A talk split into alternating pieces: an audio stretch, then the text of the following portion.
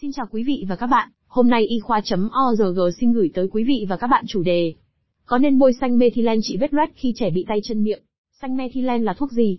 Đây là thuốc sát khuẩn, được sử dụng trong nhiều trường hợp như điều trị một số bệnh nhiễm trùng như bệnh lý tiết niệu, herpes impel, yêm da mủ, xử lý các tình trạng khẩn cấp như ngộ độc methemoglobin hoặc cyanua. Vì màu xanh của dung dịch khi bôi lên vết loét có thể gây khó khăn cho bác sĩ trong việc chẩn đoán và theo dõi tiến triển của bệnh nên không được chính thức khuyến nghị dùng khi trẻ bị tay chân miệng.